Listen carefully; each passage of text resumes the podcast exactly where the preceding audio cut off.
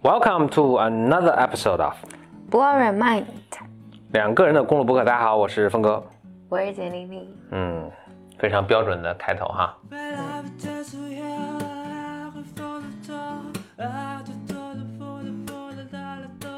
这是咱们一九年的第二期播客。是的，今年简丽丽跟我，我们还挺有决心，想把这个播客更频繁的更新，差不多能做到一周一次。对，这这个这个原因也是因为，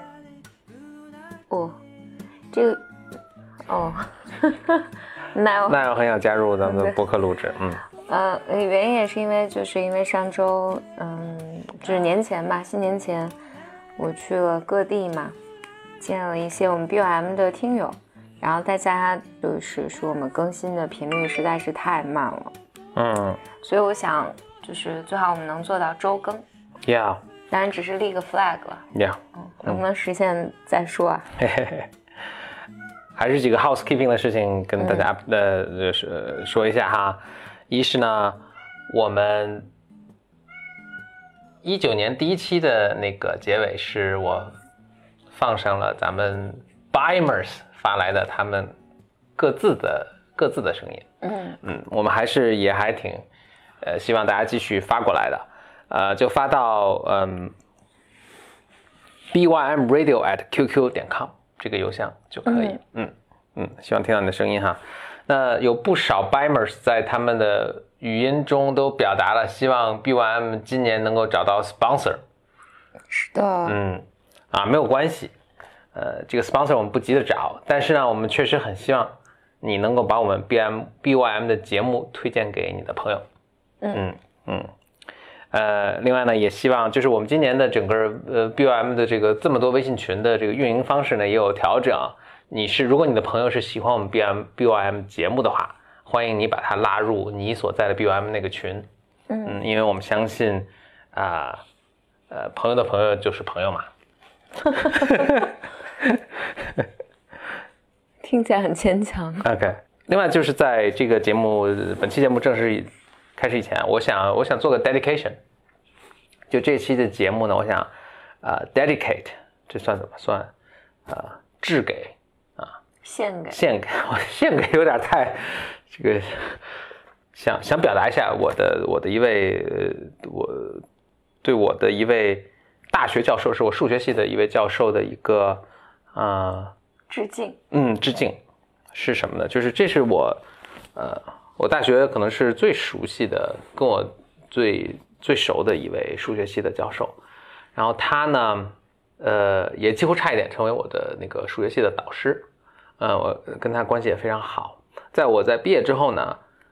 每年的每年他会发出一封邮件来，就是给亲朋好友吧，我也在这个这个 email list 上面，就是讲他过去一年他的情况啊，他家的情况啊等等。那其实我每年都会收到这个邮件，我也很啊很开心的阅读。但大概是在过去大概一两年开始吧，就是他的反正他的健康状况不是那么好了啊，反正他他岁数也很相当大了，然后啊。那你不用不用这么看我，我这不不是一个特不好特别不好的情况啊，就是我我只我只是，然后呢，就是应该在今年的时候呢，就他啊、说说到就是他的他发现他的妻子的健康状况，反正也是，反正都到那个岁数了，你能想象，就他在里面说了一些让我其其实非常看非常感动的话，就是呃不仅仅是感动，我觉得就是包括他说到他说他说他以前有个担心就是啊、他觉得他自己会比他妻子早去世，比如说就是他去世之后，他妻子可能还有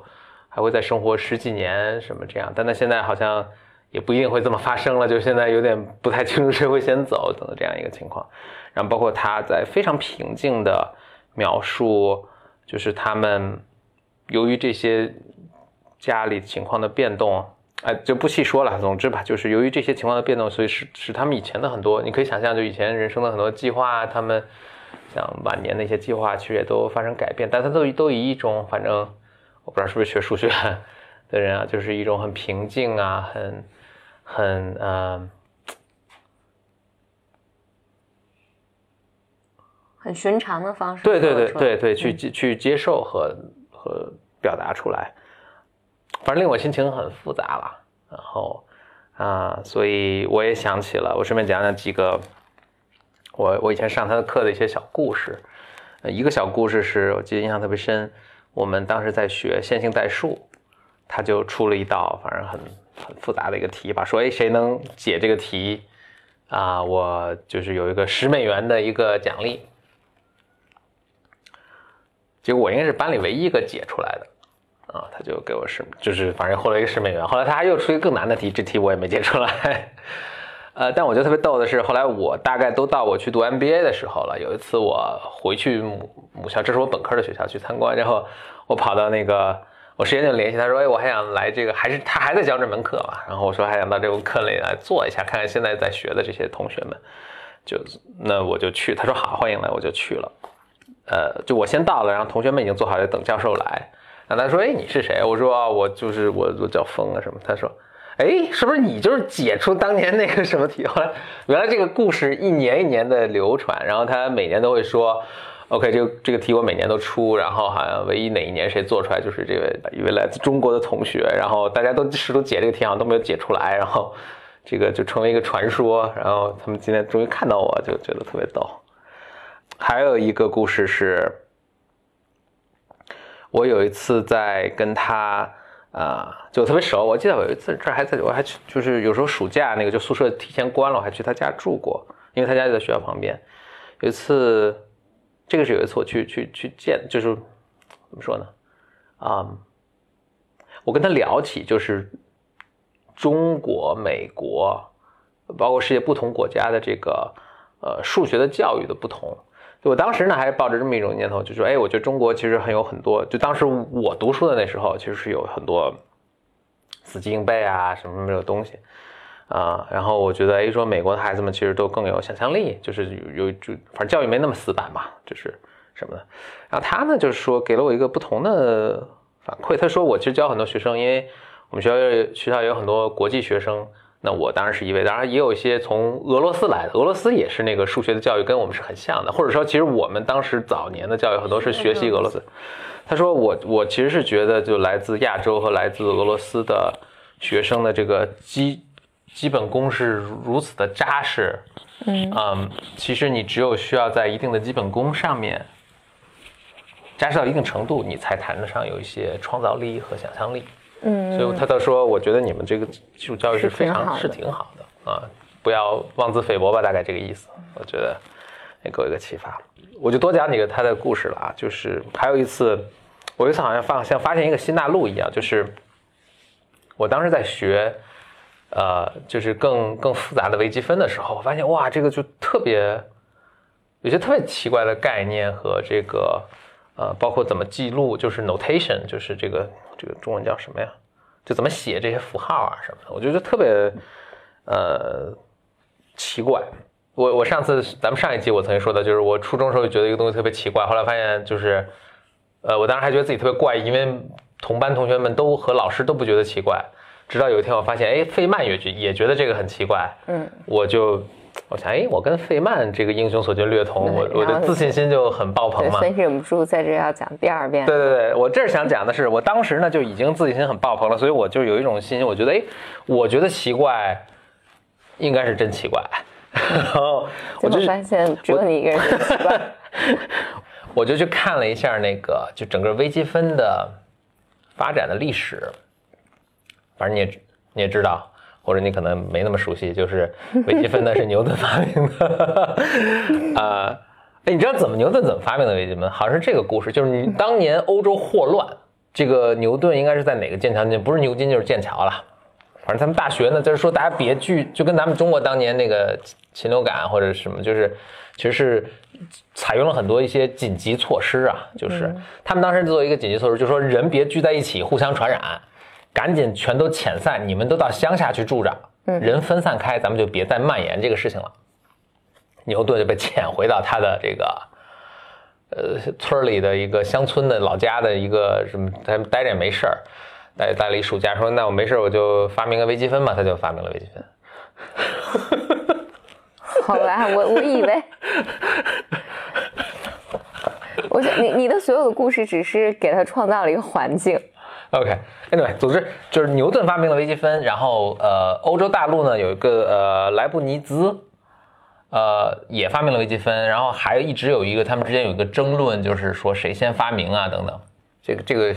不细说了。但是微积分的发明，尤其是牛顿当年发明的，它的 notation 都是特别奇怪的。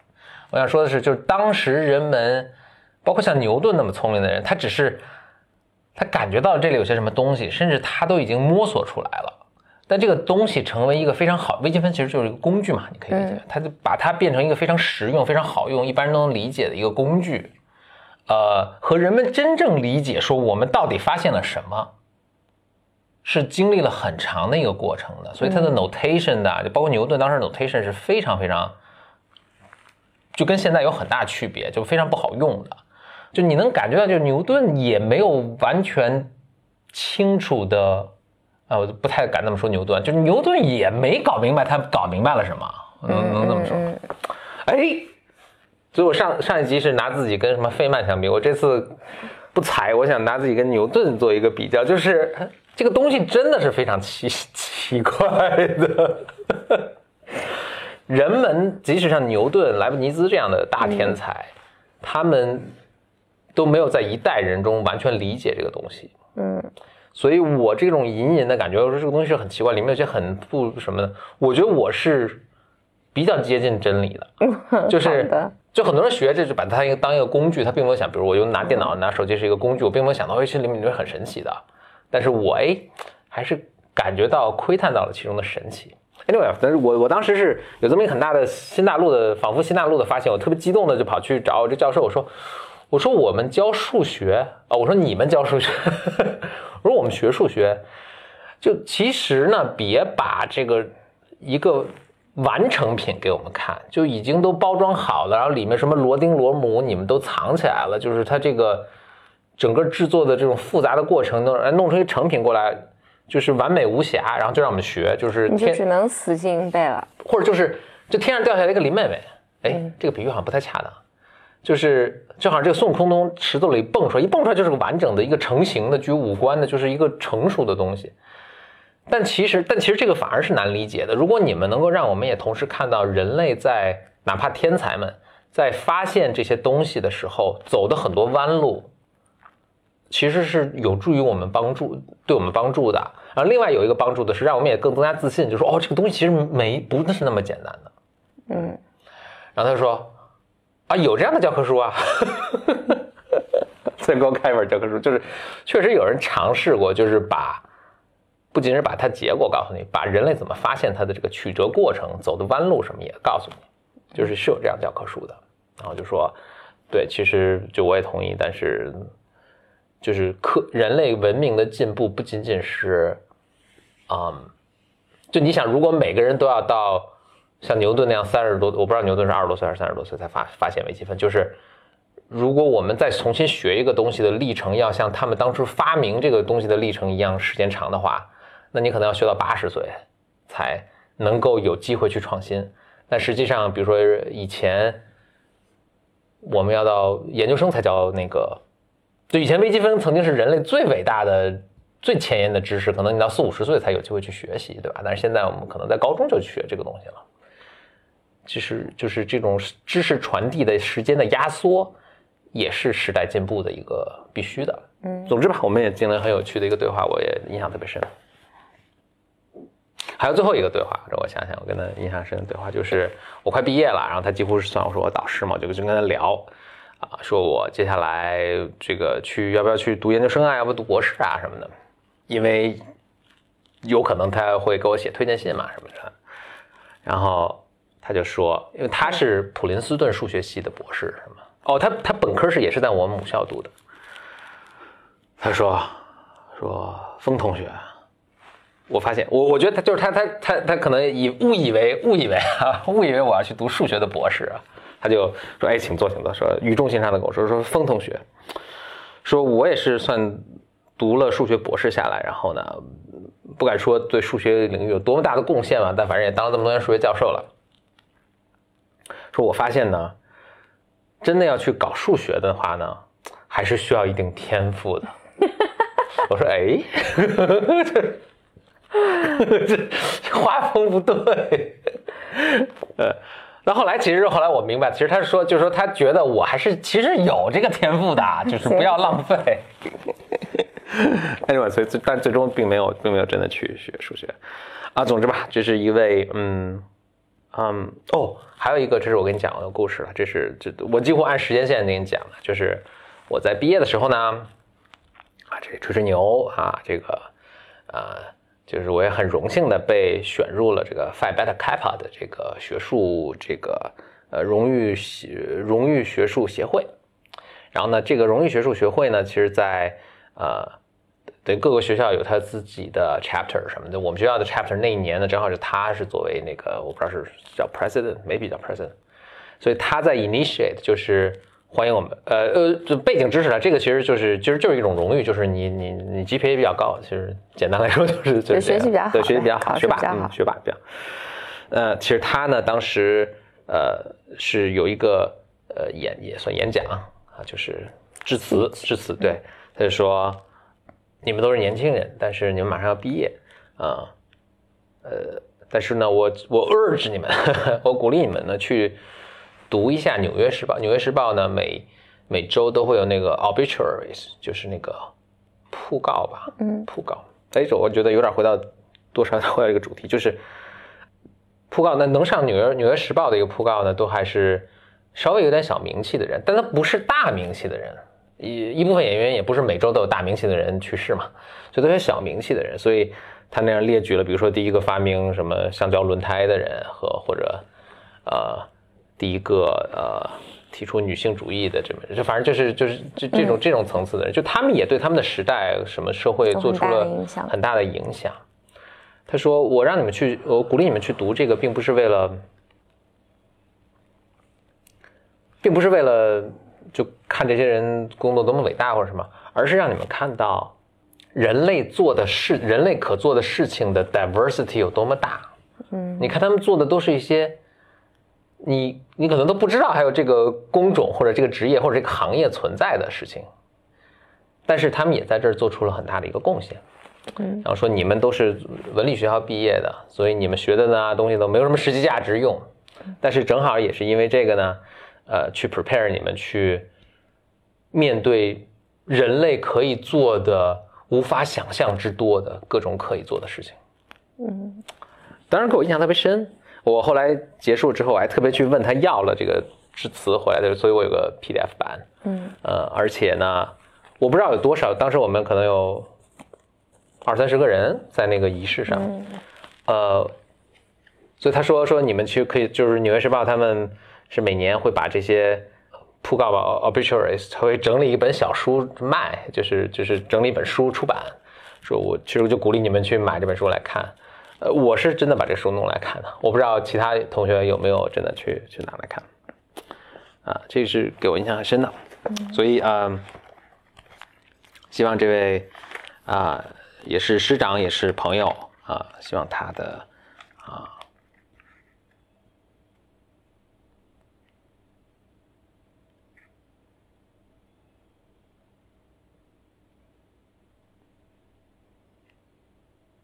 幸福开心吧，嗯嗯，OK，回到峰哥小本文，嗯，我读几个观众来信、听众来信、Bimers 来信。我顺便说一下啊，就是我其实挺想听到大家，就是大家怎么听到 BOM 这个节目的，可以写信告诉我。有一位用户来信说，他说，呃。这信很长了，我就读其中一段。他说：“老公大学是做广播站的，嗯，后来做了研究，呃，但是他希望老公以后也还会，呃，去做自己，就哪怕作为一个一个一个 hobby 吧，就是也做自己喜欢的事情，就是也来做 podcast。所以呢，他作为老婆呢，会监督他的。我说你老公很幸福。我我也是做广播站的哦。哎，对，简历也是做广播站的。我高中、大学做了好多年。”嗯嗯，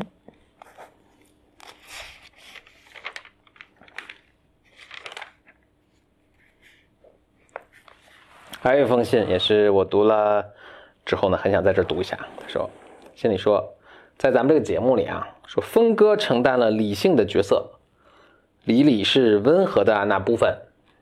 难道我不理性吗？But，所以有 but。令人惊喜的是，李李在温和之下也有理性。这是这是什么什么意思？峰哥，峰哥也有细腻的一面。嗯，谢谢你，嗯，这么具有观察力。嗯。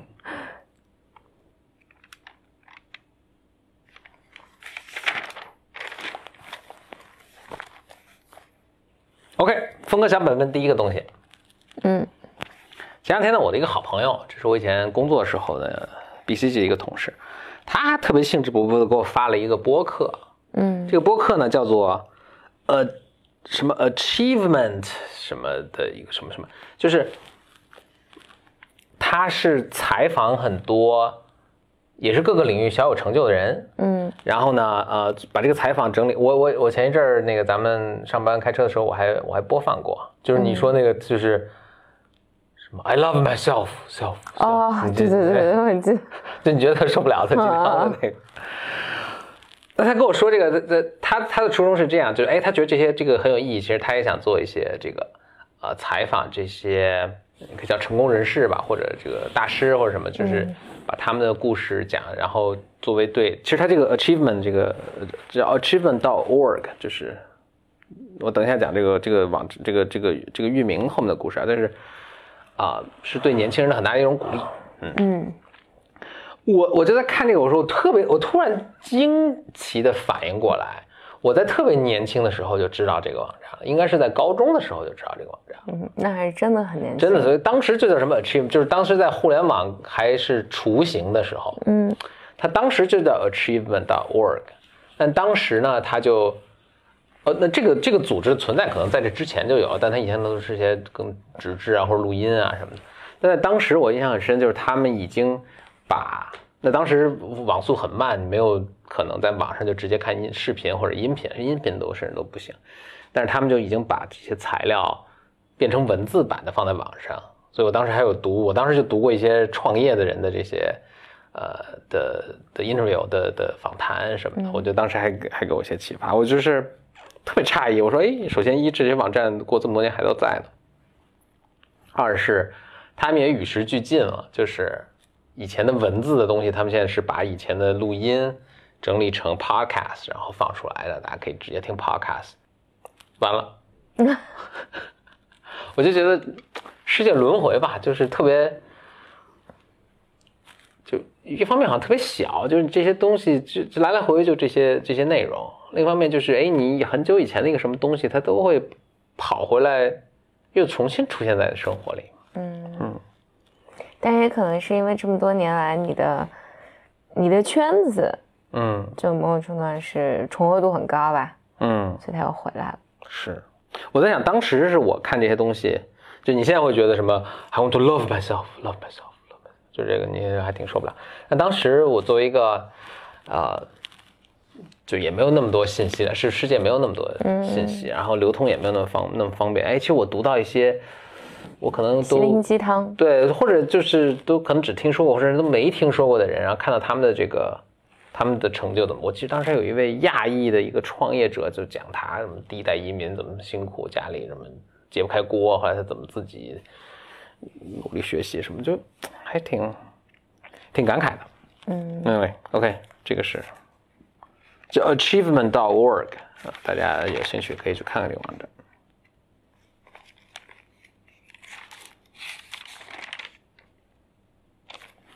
我再讲一个，嗯，峰哥讲本文下一个，就是我不是有去咱们家附近的这个那个咖啡厅，就是还去吃什么早餐 brunch 啊什么，就是还是一个挺 nice 的一个 place 啊这样。那有一次我去的时候呢，我就坐在，因为最近冬天了嘛，其实我是坐在了呃靠近门的一个地方呢，你就会发现。这个冷风就嗖嗖的，所以它这个门的密封啊什么不是特别好。另外就是它的这个服务生嘛来回走，那它这个这个门也就冷风吹进来。当时我就在想，那我就得换地儿嘛，因为这这个这个位置太冷了，我就只能坐在里面，所以没有人坐在那个靠门的那个地方。啊，我就在想，就是谁会来 fix 这个东西呢？谁会来 fix？谁会注意到这个门这儿是这个有问题的？因为这反正这个是肯定影响整个这个餐馆的效率嘛，就是那没有人愿意坐在那儿，对吧？就这这么大一块面积就等于被浪费了，等于嗯嗯，或者我坐在那儿，我感觉特别不好，我以后再也不来了，什么就是这样。我说谁会？这是谁的工作来 fix 这个东西呢？因为其实服务生来回走，这可能也确实不是他们的工作之一，就是然后就不是他们的 job description。他就是注意到，他也不知道该该跟谁说，或者谁的这是谁的职责，是物业职责，是经理职责，是 I don't know，嗯所以就没人 fix 这个事。我那最近去看还是那样啊，没有人 fix，真的就只就只是这样。那其实这是一个挺 nice 的一个地方的，就吃的也还还可以，就是菜也还可以，但就是因为这个是这个东西，它影响了它的比如说业绩吧。那比如他的经理或者是他们什么，而而因为这是连锁店嘛，所以比如说真的部区域的经理或者这个部门的经理来看，就会看到，比如这个店可能经营的不是特别好，但是从他能看到一些东西，比如 location 或者什么，就是没有什么不应该，那他也他也很难。他如果不是真的在一个冬天跑到这儿来坐着的话，他也可能发现不了这个原因。嗯那就是这是谁的工作？或者，如果你把这个作为你的工作，你比如说我是一个服务生，但我看着这儿，我看到这影响大家客人用餐，或者是影响咱们这个什么，我就要想各种办法去把它 fix 了。嗯你除非这个公司有这么一种文化或者这么一种奖惩机制，是鼓励每一个人去做这件事情的，否则这个门就永远不会被 fix。嗯我也不知道没有什么方案什么，但我就有一个感慨，就是其实你看到日常生活中的说很多服务或者产品什么，它就是没有人 care 到这个东西。嗯我也不知道说，比如说如果是这个连锁餐馆的话，他们应该怎么怎么设计他们的文化或者奖惩机制，使大家真的能 care 到这个东西，哪怕我是。公司的任呃餐，我是这里营业的任何一个工作人员，我看到这个事情，我都要想方设法去把它 fix 的。我我我从这儿想到是另外一点，就是这还是最近的一个想法，就是你比如说，如果老板说，哎，我们比如说冬天的时候，这个店的业绩有下滑，嗯。然后呢，我们要找找找原因，嗯。就是谁能找到这个原因，嗯，这个是最难的过程。嗯。是，然后，所以有的时候让我去想，就包括我们在做简单心理的时候，你能看到会遇到很多问题啊，或者中间有很多是操心没操到的地方，你就觉得有时候你觉得只有老板坐在那儿，对，对，所以如果比如这不是一家连锁店，是就是夫妻老婆店，对。这个老板娘整天在这儿旋嘛旋呃转悠的，她肯定会想办法去 fix 这个。对对。对，就是有时候也有时候你也你也会觉得好像组织机构大到一定程度，就特定的事情就必就须没办法。没办法，你就嗯。只有老板坐在那儿只，有创始人。对对对，因为他足够 care 这件事情到一定的程度，对，然后他能知道这个事情是重要的，就这个事情必须补上。嗯但是从另外一个角度来讲，就是比如说当你接到一个任务的时候，就你到底解决的是什么问题？就是你怎么解决这个问题？就这件事情，这件事情是特别困难的。因为你很容易想到，比如说，那这是咖啡厅，是不是我们的咖啡不够好，或者是我们得想办法，就是多打打广告，让更多人流量过来。但可能就是个门的问题。嗯嗯，我今天还在想这个问题，我觉得人们不去做这件事情，比如说这个店的老板，他面临业绩压力的时候，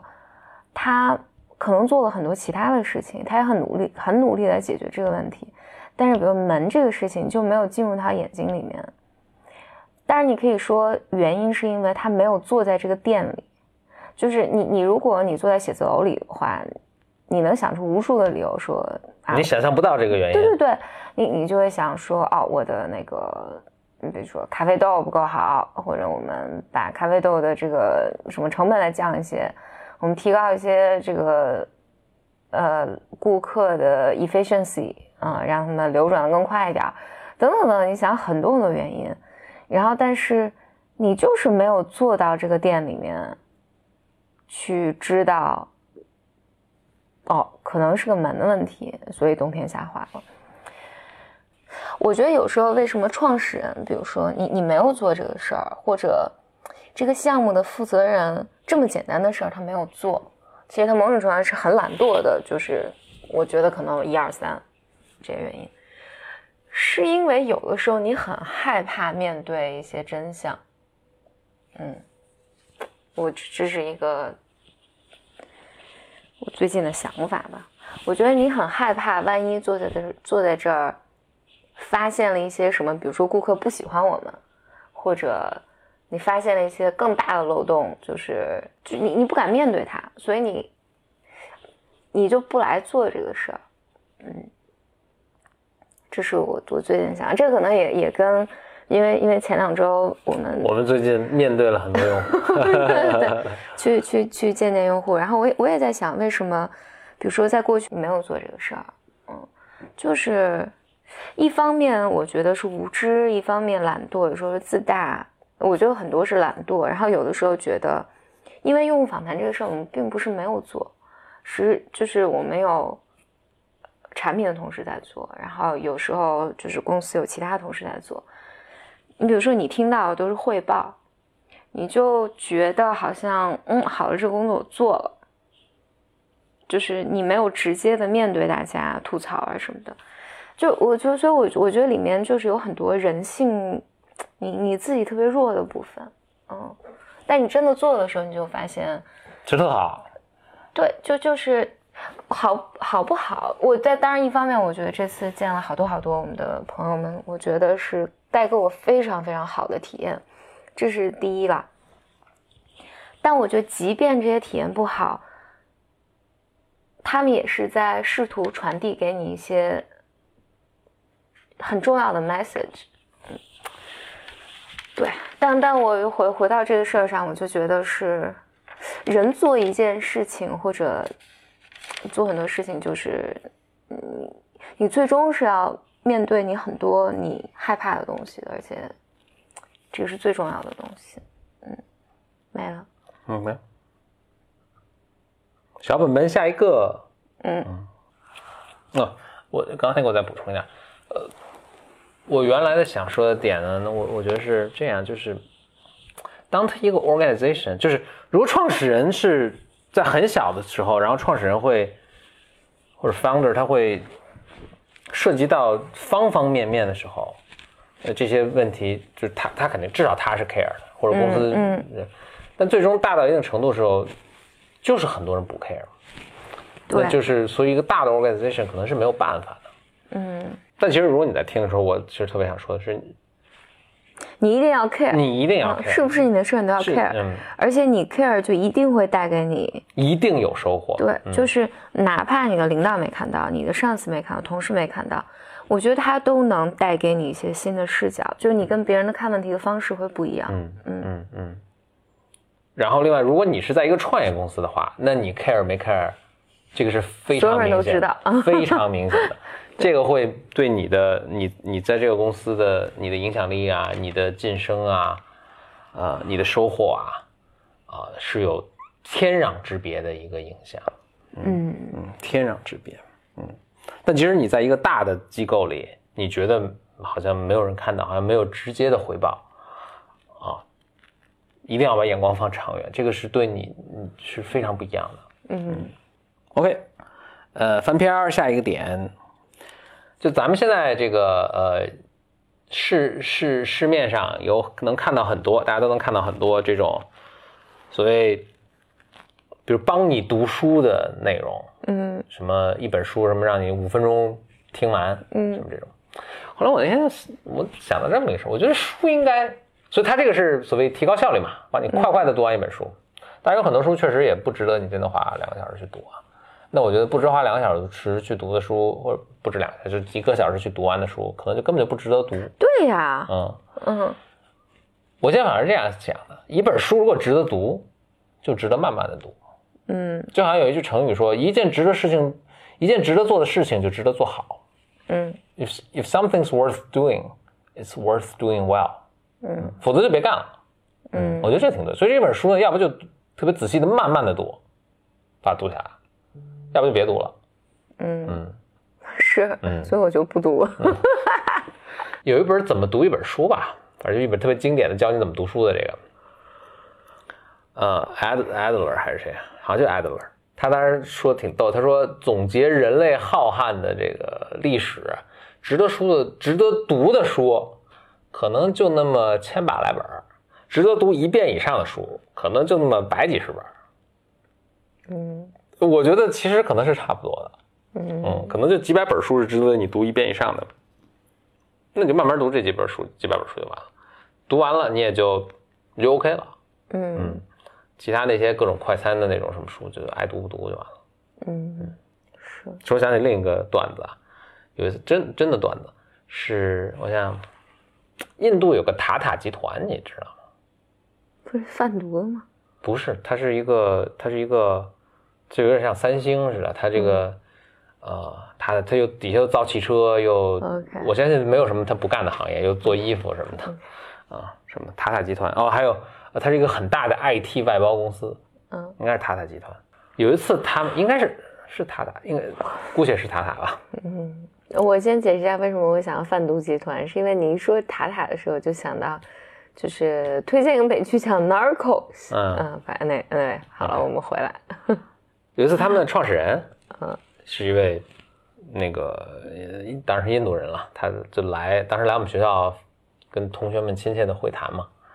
大家就问他说：“你平常读什么书啊？”因为我们在商学院嘛，他说：“哎，你读什么商业的、管理的什么书嘛？”他说：“啊，我从来不读商业管理的书。”他说：“我闲着没事的时候，我就看数学书，我做数学题放松。”我说：“哎，That's my kind of guy。”OK，嗯话说，我其实更想吐槽吐槽一个，就是前两天我还看有一个宣传，嗯。就说这个作者特别牛，嗯。牛到什么地步呢？他一年读三百本书，啊，Yeah，我就觉得是吧？撑了嘛？我，就是第一呢，就说明他的书没什么品味；对，第二就是读三百本书，这算就是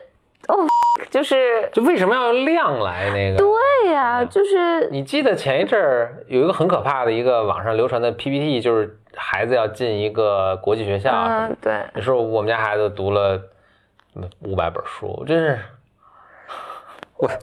真 why 的 why？然后 我特别不能理解大家为什么要用怎么样量来？这怎么能用对量来对而且？为为什么要靠读书来装？就是对，因为人读书本来我觉得读书确实是个很私密的体验嘛，就是你你获得了什么，从这个书里获得了什么，就是你看同样一本书，大家你获得也不一样，可能别人。别人这本书改变他人生，那这本书对你就毫无意义。嗯，就就就就为何就是我我我非常的无无无对，呃，非非常的不不不不不能理解，嗯，还有就是要快速的读书，你为什么要快速的读书呢？这就除非我觉得这是你你你在要考专业课什么的，你快速的掌握什么嗯会计的某种技能，我觉得这个还能理解，嗯，但你好多书你要快速的读，why？你为什么要快速的读？嗯，你这么一说，我觉得我也受打击了。那我也快速的听播客，对我我 我每次都是一点五倍速度听播客。是这个我也觉得，这个我确实是觉得 那。你现在有没有整天你也跟我一起听吧？你也觉得这个一点五倍速度其实很正常了，现在完全听不出来对，我现在是对我现在是听不出来了。就是，但我说实话，我觉得那个听播客我还能理解，因为嗯因为人说话信息量太太少了。对对对，有的时候因为人有情绪啊，包括遇到我这样说话慢的，你就是希望那个能迅速知道你在说什么。啊，但我不能理解你的是，你为什么要在看电影或美剧的时候加速？这是我完全完全不能理解的。我现在我现在就完，我不知道大家听我说话是不是能感感觉到，就是我是不是说话也特别快。我我现在听正常人说话速度都很难，都很难，真的很难受。这就就我得哎快快快快一点。但我我觉得这，所以我看美剧，他们以正常速度，我都你在干什么？就那种感觉。我我我这个就那《疯狂动物园》里面的树懒那种。呃，这这这个那个，我背背景还稍微介绍一下，因为我从认识何峰开始，这么多年他都是在听 podcast，听特别多嘛，我们开车的时候，还手机上听啊。然后何峰一直是以我不知道多少倍，一点五倍，一点五倍的速度在听听播客。我刚开始特别无法忍受，而且无法忍受的就是因为何峰经常听那种就是科技类的博客，嗯，对吧？嗯，就是总是两个谢顶的，我我脑袋里我认为他们，对，我现在看不到，但我感觉你这是不是投射？对对，是我的投射，还刻板印象。呃，对对对，但我总觉得是两个谢顶的男的，然后就是以一种呃特别无对特别对特别无聊的。音调、云语调，然后呃，往往是英文的一点五倍的速度不断的在放，然后我早期非常无法忍受，但是我到今年，嗯，突然接受了。二零一八年，我突然，去年了，对我去就是突然突然体会到此中妙味。我并没有，但是 但是我听不出它是否在加速来了。那你还觉得他们谢顶吗？我觉得他们应该还是谢顶吧。话说到这儿啊，呃，我峰哥想发起一个就是慢读书运动，就找一本书，我们每天读十个字儿。哦，我们这你你你不 你不用发起，我觉得我们读那个给心理治疗师读就是了。这这那个真差不多每天读十个字儿，读了一年半读完了。OK，呃，但是如果大家愿意加入的话啊，请给我们 BYM Radio。at qq 点 com，谢谢。哎，我我还有一个，我我还想 make a statement，就是为什么人们要拿看看书来装逼，而不你比如说你看美剧或者你看一个特别好的电影，也有人用这个装啊。因为因为我觉得这种。那这倒是，但好像好像没有谁说，就是我来教你快速的看电影或看美剧，因为某种程度上你在看，因为这很简单，你就一点五倍速度播放就完了，不用教。因为一个好的剧或者好的电影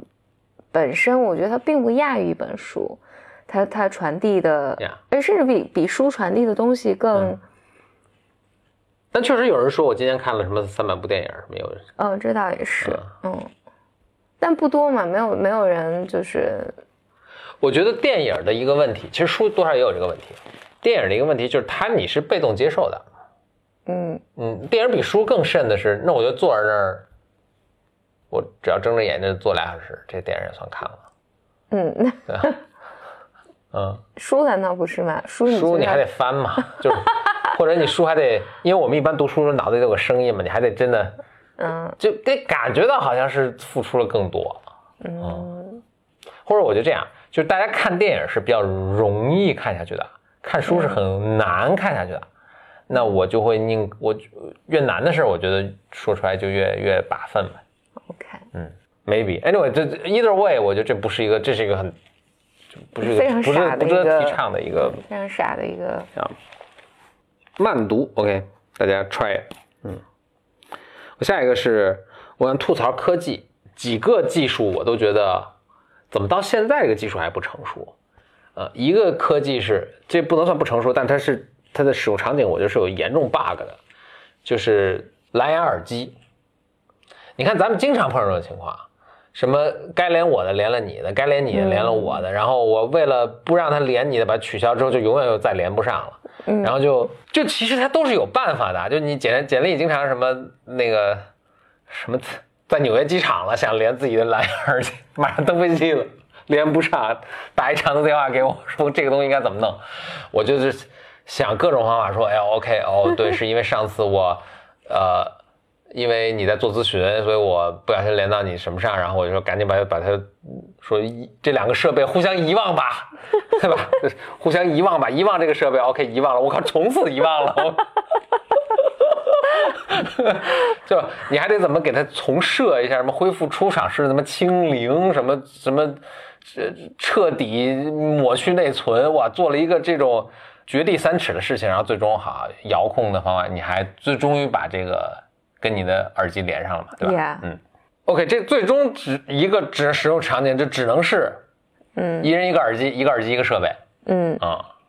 ，Yeah，对吧？是。啊，就是比如说你你手机跟电脑同时，你还得记着这个是这个耳机专门配手机，那个耳机专门配电脑什么的因为你这弄弄好，一不小心，我爸一开耳机正听着音乐，嘣，一个电话打到点进手机上，然后我这边是点那个人打电话，嗯，对吧？对，就就这这个技术不太 work 嘛，就是啊，我就很难想象，就任何一个稍微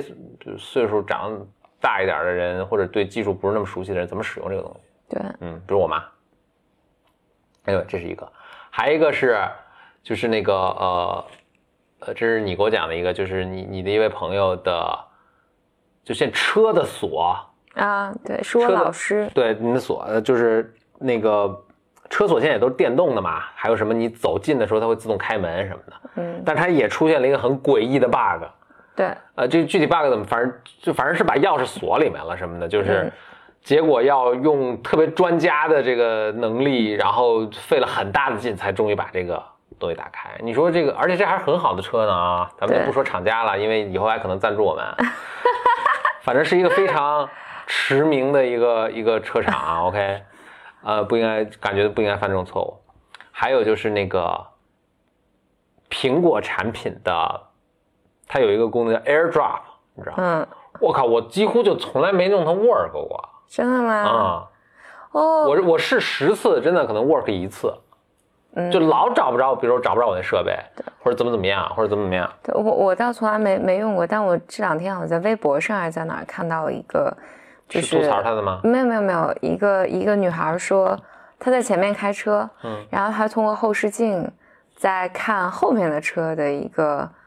男生，觉得长得特别好看，嗯就那个男生就 AirDrop 给她了一个 message，嗯说。在我前面开特别破的车的这个女孩一直盯着我看，嗯然后就把我的手机号 drop AirDrop 给你，嗯，然后我不知道这是不是一个，我不知道是不是段子，但但但它这是个外国的故事，然后这危险驾驶这个，对，那这是个是个危险的，不是嗯这这是个外国的段子，嗯然后但是确实有这种截图，他收到了这个 OK，AirDrop 的那个那个嗯东西，嗯嗯，听起来好像我在想，really 这也可以做吗反？正我经常试图用 AirDrop，就是听起来是一个非常理想的一个什么东西，你可以从比如那手机 AirDrop 的什么文件、照片什么到你的电脑上，电脑上你可以 drop 到手机上什么的，嗯反正就各种就神乎其来的这种操作。嗯我靠，我几乎就没操作成功过，而且就是回到我这种本能的自信啊，我这么对技术这么熟悉的，又整个手指也灵活，大脑也灵光，这个都操作不了。我觉得他这个技术就是那就扯，那就是。OK，嗯嗯，所以我就在想，就这些技术就是还不成熟呗怎么。都这么长？AirDrop 这个是我靠，是不是得存在十年了？还这么不成熟？蓝牙这个技术存在得多少年了？还这么就是有极严重的使用场景的 bug？、嗯 Whereas 你比如说，就有的技术就很好，你比如说打电话，其实就还挺好的。比如说你坐在车上打电话，你看这个车从这个区域开到那个区，你这个电话是不会断的。嗯这五十年代的技术到现在，anyway，总之就是，